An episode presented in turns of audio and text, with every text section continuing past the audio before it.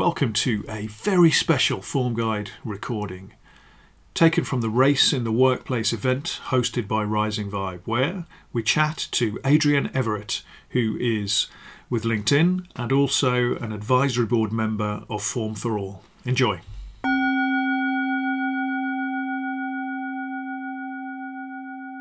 So, this is now the fireside chat session with Rob Stevenson, who uh, is a. I'm going to read this a little bit, Rob, so I get it right. Okay. So we've worked with Rob before in the mental health space. So he's very well known in that area, brilliant at what he does. Um, and Rob is the CEO of FormScore. I'm going to read this so I get it right. A technology startup helping people to monitor their mental health using a score out of 10 with a mobile app to help friends, family, and colleagues support each other. Um, and we love that because it is very different to the scale, but that that same kind of intuitive scaling, so it feels safer to share stuff. And Rob is going to be fireside chatting with Adrienne today, and I'm going to let Rob introduce Adrienne and what they're going to be talking about today. A fantastic subject, really interesting. Something we hadn't considered, and Rob said, I think this would be great as part of your event. So over to you guys. Thank you very much for joining us. Really appreciate it. Fantastic, Lou. Thank you for that introduction, and thanks for everyone for uh, tuning in. So, um, Adrienne and I are going to talk um, specifically about the inequity of well-being provision um, in workplaces and, and wider society. Um, by way of introduction, um, I am a mental health campaigner, uh, passionate about inspiring the creation of mentally healthy workplace cultures. Those are cultures where everyone can put their hand up and say, "I'm struggling with mental ill health." But there are also cultures where people feel that they can prioritize their well being and are equipped and have permission um, and have the literacy to do so. Um, so I'm delighted to be chatting uh, to a good friend of mine um, who is also very passionate about the well-being agenda, Adrienne Everett. Adrienne, if you'd just like to introduce yourself and why this this subject is so important to you. Yeah, so um, I'm Adrienne Everett. I full time am um, an account director at LinkedIn covering our marketing solutions products um, for financial services organizations. Um, I'm also very much a advocate on strategy and efforts aligned with diversity and inclusion. And um, mental health is something that's extremely important to me um, as you know, Rob said, the level of comfort with being able to kind of align, um, kind of smashing the stigmas aligned with it has been very challenging for me, um, particularly as a Black female um, in business, um, but also just culturally growing up, you know, with this weight of always needing to be really strong. So, um, Rob has become a very fast friend of mine, um, just with our shared passion for mental health um, and also our shared desire to ensure the accessibility of it. Um, so, very glad to be here, kind of to share some of my experiences, some of the things that we're working on together, um, and to kind of give you a taste of my thoughts around the space and how we can make these workplaces more equitable. Fantastic. Thank you, Adrienne. And I must apologize uh, for how I sound. And I'm not referring to the slightly brummy accent. I always have that, but I've got a bit of a cold, bit of man flu, so I'm a bit croaky. Um, but FormScore is about um, just giving ourselves this score out of 10, as Lou mentioned. So I'm a seven out of 10 today. Pretty good form, slept really well, got the cold, um, haven't managed to get out into nature and exercise and do that today, but feeling pretty good. So, um, Adrienne, I'm going to ask you what's your score today, but also invite everyone on the chat just to share how you're feeling out of 10 um, about your well-being. Uh, but what's your score, Adrienne? Yeah, I would say I'm definitely above average, maybe a 6.5. Um, I did sleep really well, I got a nine hours. Um, I got up in kind of a bit of a rush because I had a really busy day ahead. I think I've kind of shifted between a seven and 6.5 throughout the day, just based on how insanely busy it's been. And obviously, like these things are super fun and exciting, and we're so passionate about it, but you get a little nervous. So, yeah, I'd say I'm pretty much a 6.5, all things considered. Yeah. And I love this exercise that um, I've done so many times with Rob, and also just the thought that goes into it's not just, you know, okay, maybe a seven, eight. It's like you actually have to really think about like, how you're feeling today versus yesterday versus a few days ago. So it really makes mental health like super special and calculated and thoughtful. So thank you for introducing me to FormScore. Uh, pleasure. And look, I call this the gift of a little bit of self-reflection. And I can see some good scores there. Um, lots of sixes and sevens. There's a Sheila's a nine. What did you have for breakfast, Sheila?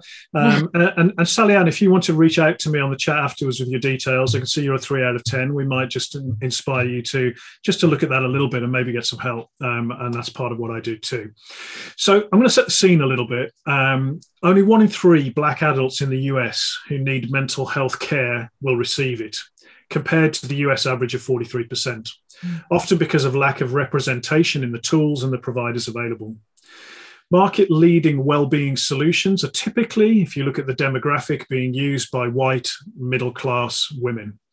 Um, and um, whole elements of our society are being underserved or left behind when it comes to the uptake of proactive well-being resources, whether that's Calm or Headspace or, or other tools that are out there. Um, so there's a case for arguing that the well-being industry is systemically racist, and we're going to explore that you know, I'm, I'm talking from a position of privilege of being a white middle aged man. I tick all of those three boxes, but also from somebody who has a disability. I have bipolar disorder, which is a mental illness, um, and it's a hidden disability. And this whole mission is personal to me. But I want to explore a little bit of this with you, Adrienne. And so, you know, it is clear that there's inequity in the uptake of well-being solutions. Why, why do you think this is the case? Yeah, I think there's several factors that come into play um, when you think about the uptick of well-being solutions in general, but also if we're very specific to people from diverse ethnic backgrounds. Um, I think one is accessibility. So these resources that exist, like we either don't know about them, don't have actual access to them, aren't in the conversations around why they're important um, or aligned with organizations that promote them. So we missed out on that opportunity.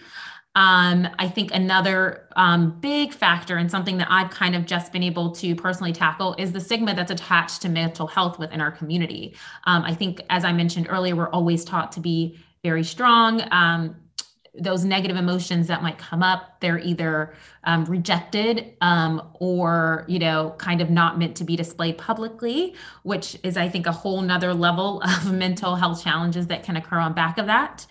Um, i think we are being more open to having these conversations and understanding that you know everyone has mental health. It's not a bad thing. Um, it's literally kind of similar to FormScore understanding where you are with your mental health in a particular moment. So that level of awareness and thoughtfulness around the mental health space and your personal mental health is so important. Um, i do think that when we think about well-being solutions to your to the statistics but it's hard to find things that feel relevant to our community or ways to bring our community into the conversations or into these solutions when we don't see people creating this content, creating the resources that look like us. Um, when people who are creating these solutions uh, don't have a lens towards how a woman of color might be feeling or the challenges that people from different diverse ethnic backgrounds might actually um, be faced with in the workplace. And I think the accessibility, stigma, relevance, all of these kind of things are wrapped up into the fact that we don't always feel like we belong or comfortable enough to raise our hand and talk about the things that we need within the workplace. Because a lot of times when we are it's there's nothing that happens or you know there's the potential for retaliation unfortunately. And i know most organizations are like no we have this policy but there is still that level of fear around that. And i think um, to be fair, I think sometimes HR teams really look at solutions as a tick box exercise instead of really evaluating will this resonate with the full community that, you know, the workforce within an organization that point's really interesting. So there's a lot of stuff you raised there, but I think summarizing accessibility of solutions, the stigma, and actually solutions that are that are relevant. Um, I do comment on the chat. I'm keen to hear your view um, from from the audience as to do you feel there is an inequality, an inequity in well-being provision, um, and and what are your perspectives on that? And also do drop any questions into the Q and A, and we'll try and get to them. I think stigma is really interesting. As as you know, Adrienne, one of the things I do is the Inside Out Leaderboard award where I showcase workplace leaders who are open about challenges of mental ill health. And one of our, our role models is of Nepalese descent, Abhijay Jain, who's a partner at PwC. And he talks about in the Nepalese language, there's no word for mental illness. There's a word mm. for crazy, but not mental illness. And so I think there's cultural stigmas that go across race, isn't there? And, and do, do you find that? Have you found that growing up? You mentioned that that need to sort of be seen to be strong. Yeah, and I'll make this really personal. Um, there is a word for mental illness and a state that I felt, which is depression. But in my family, that does not ring true or valid or acceptable. Um, and I think that we are taught to be strong. We're taught to kind of downplay the like mental illness is negative. It's um you're not, you know, it kind of is a flaw in your character. And it's not, or in my household, it's, this is not to be um, taken as a stereotype, but it hasn't been um, taken as something that can be real or serious. Um, I remember going through a really bad relationship, um, a breakup, and feeling really depressed and having trouble identifying it as depression because knowing that it wouldn't be accepted in my community.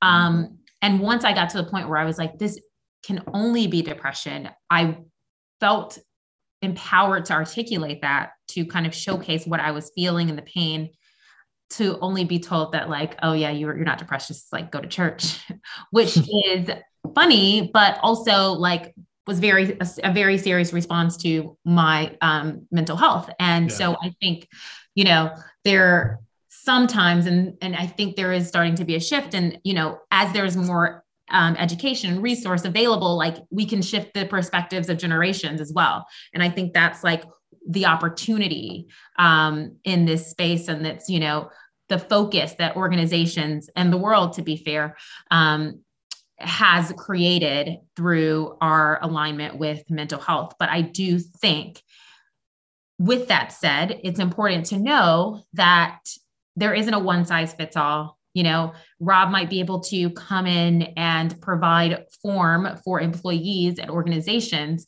but maybe there's an extra layer that you know he might need to bring me alongside for you know an employee networking group to be able to talk about my story with and my experience with the mental health to increase engagement. Or you know he just might need to be present and be open talking about being bipolar so that other people who might be experiencing it but can't identify it or don't want to go through the steps to know and recognize and maybe get you know any resources they can will then be inspired to do so. So i think really thinking about engagement the differences in cultures and how stigmas are aligned and how people you know think about mental health and the existence or you know in some cultures the in existence is super important to think about when you're thinking about which well-being solutions to use and how to activate them yeah, yeah, I, I totally agree. Um, and, and Jay Riot on the chat, um, you know, also uh, resonates uh, with him or her, sorry, around um, how to the, you know how to articulate the struggles from an own family. Um, and and Manish Tail, thank you for the uh, correction. There is words for mental health and mental illness in in South Asian languages, but they're not commonly used or even known. Mm. So the same problem, but perhaps even more so. Um, so thank you for that. That's they're, they're great comments looking at the workplace, and obviously you're passionate about well-being in the workplace with the kind of yoga and, and a lot of the sessions that you do, um, but specifically about the intersection between you know ethnicity, race, and, and again that feeling comfortable or empowered to prioritize well-being in a workplace setting. What are your perspectives there, Adrienne, and why do you see that again that inequality might exist within a workplace setting? Yeah, I think it kind of goes back to what we were kind of discussing a little bit earlier, and that is just that there's a bit of an education gap at times. So, you know, you can award everyone calm, but who is taking up that and who needs that as a resource? There might just be something as simple as let's do a check in, let's leverage FormScore to just check in to see how you're feeling and just get people in the state of constantly finding a space of awareness around how they're feeling and the next step might be okay, let's take up meditation or yoga. So I feel like it's one of those things where meeting people where they are is super, super important. And there isn't a one fits all, one size fits all approach to it because everyone is quite different. And, you know, a Black woman like myself who has been very exposed to opportunities to invest in my mental health and has explored everything from obviously I'm a yoga instructor to meditation to sound, you know, to sound bath to breath work, all these things that like might be accessible and kind of work for me and pouring into my mental health might not be accessible to the next woman of color or even to you, Rob, or something that mm-hmm. you would explore. So I think ethnicity plays a key role in it, of course, um, culture, all these things, but also it's um, just how people's personal experiences are with their mental health and kind of their journey. So I think you know being really mindful of the fact that everyone is different we can't even categorize black women as you know having a relationship with their mental health in this way or women you know having a mm-hmm. you know, or men or middle-aged men or you know so i think it's just really understanding that we are all unique how do we unite in our uniqueness to transform how we think about mental health Wow, what a great soundbite! I, am going to need to uh, um, rewind that and write that down. How do we unite in our uniqueness to transform mental health? And I think you've really hit a key point here: is that that well-being and mental health is highly individual, it's highly personal, um, and I think you know I've got to know how to manage my well-being pretty well because of my disorder, and I've had to do that by trial and error to to survive. Um, you know, you've mentioned some great solutions there, from sound baths to breath work. You know, I, have tried a lot of those stuff. I love I love a sound bath. I don't like a flotation tank. Um, mm. You know, you you but it, a lot of it is is sort of personal trial and error, isn't it? But I think it's it's in the workplace, isn't it, about trying to create cultures where that is acceptable mm. um, uh, across the workplace, but also in certain groups.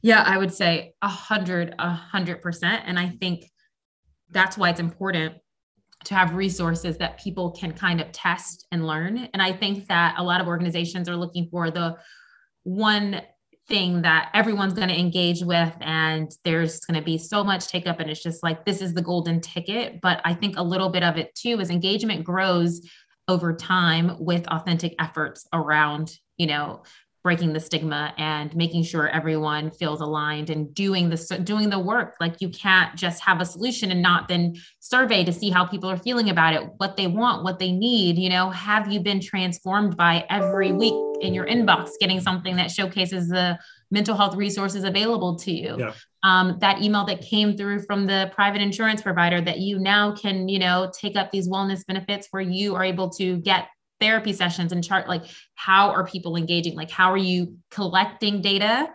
understanding the data analyzing it and reporting back? And i think that's also something super unique sorry i'm not you know plugging for form score but i think the reporting element is so so important to making sure that the resources are serving everyone or you know whether you need to level up on certain things or level down on others so i think you know it is very important to be strategic and have metrics aligned with the efforts.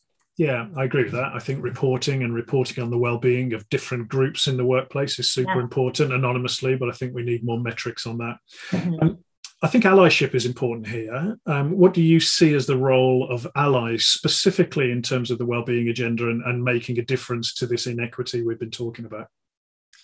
Yeah, I think it's education for one i think you know especially if you come from a position of privilege and understanding the resources. I think how are you ensuring that your colleagues from different backgrounds either have exposure or are aware or you can share the stories of you know um, your experience with mental health? I think empathy um, being empathetic and kind of thinking about your position as an ally um, through what you say to people, um, through the concern you give around certain social situations that might be occurring in the world, um, and through how you share.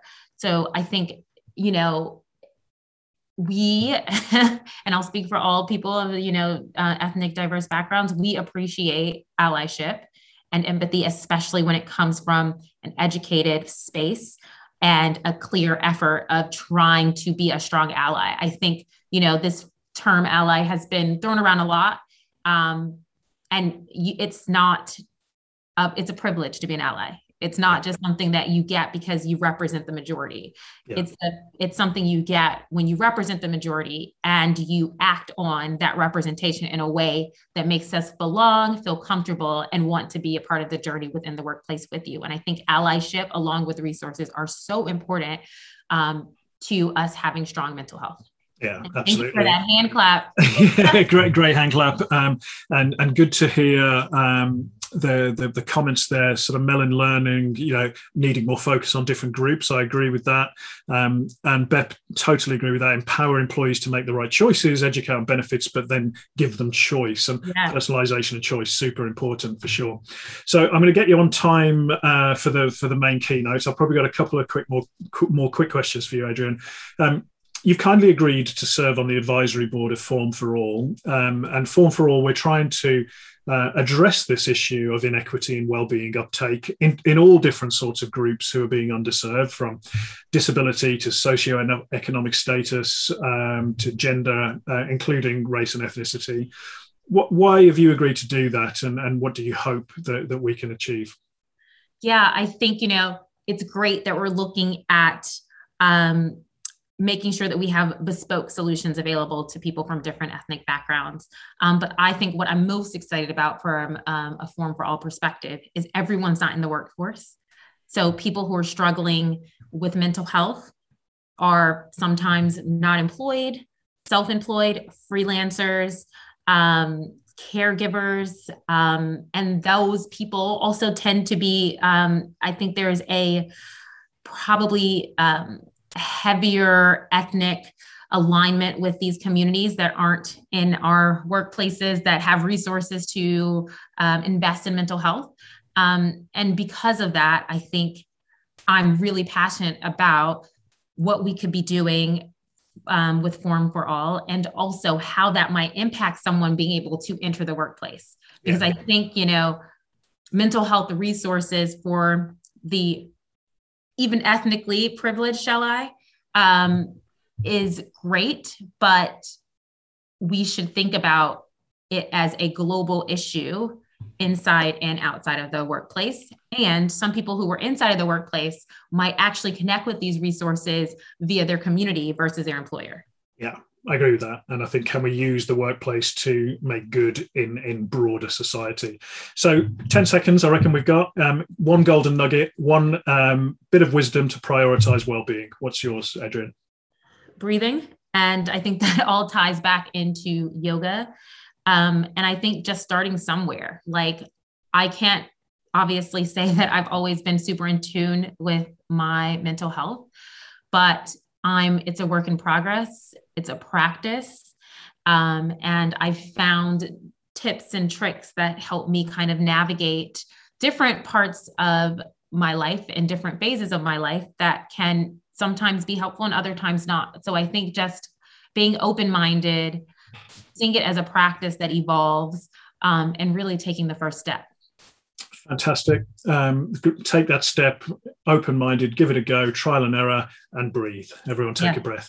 So, look, we could chat for ages. We're going to get you back to the main stage now. So, please do use the link for the closing keynote. Thank you so much for tuning in and for all the comments on the chat. And, Adrienne, thank you for your time and perspectives. Thank you so much. And find us on LinkedIn, um, not just because I work there, but would love to hear from you guys. Definitely connect with us. Thank you so much.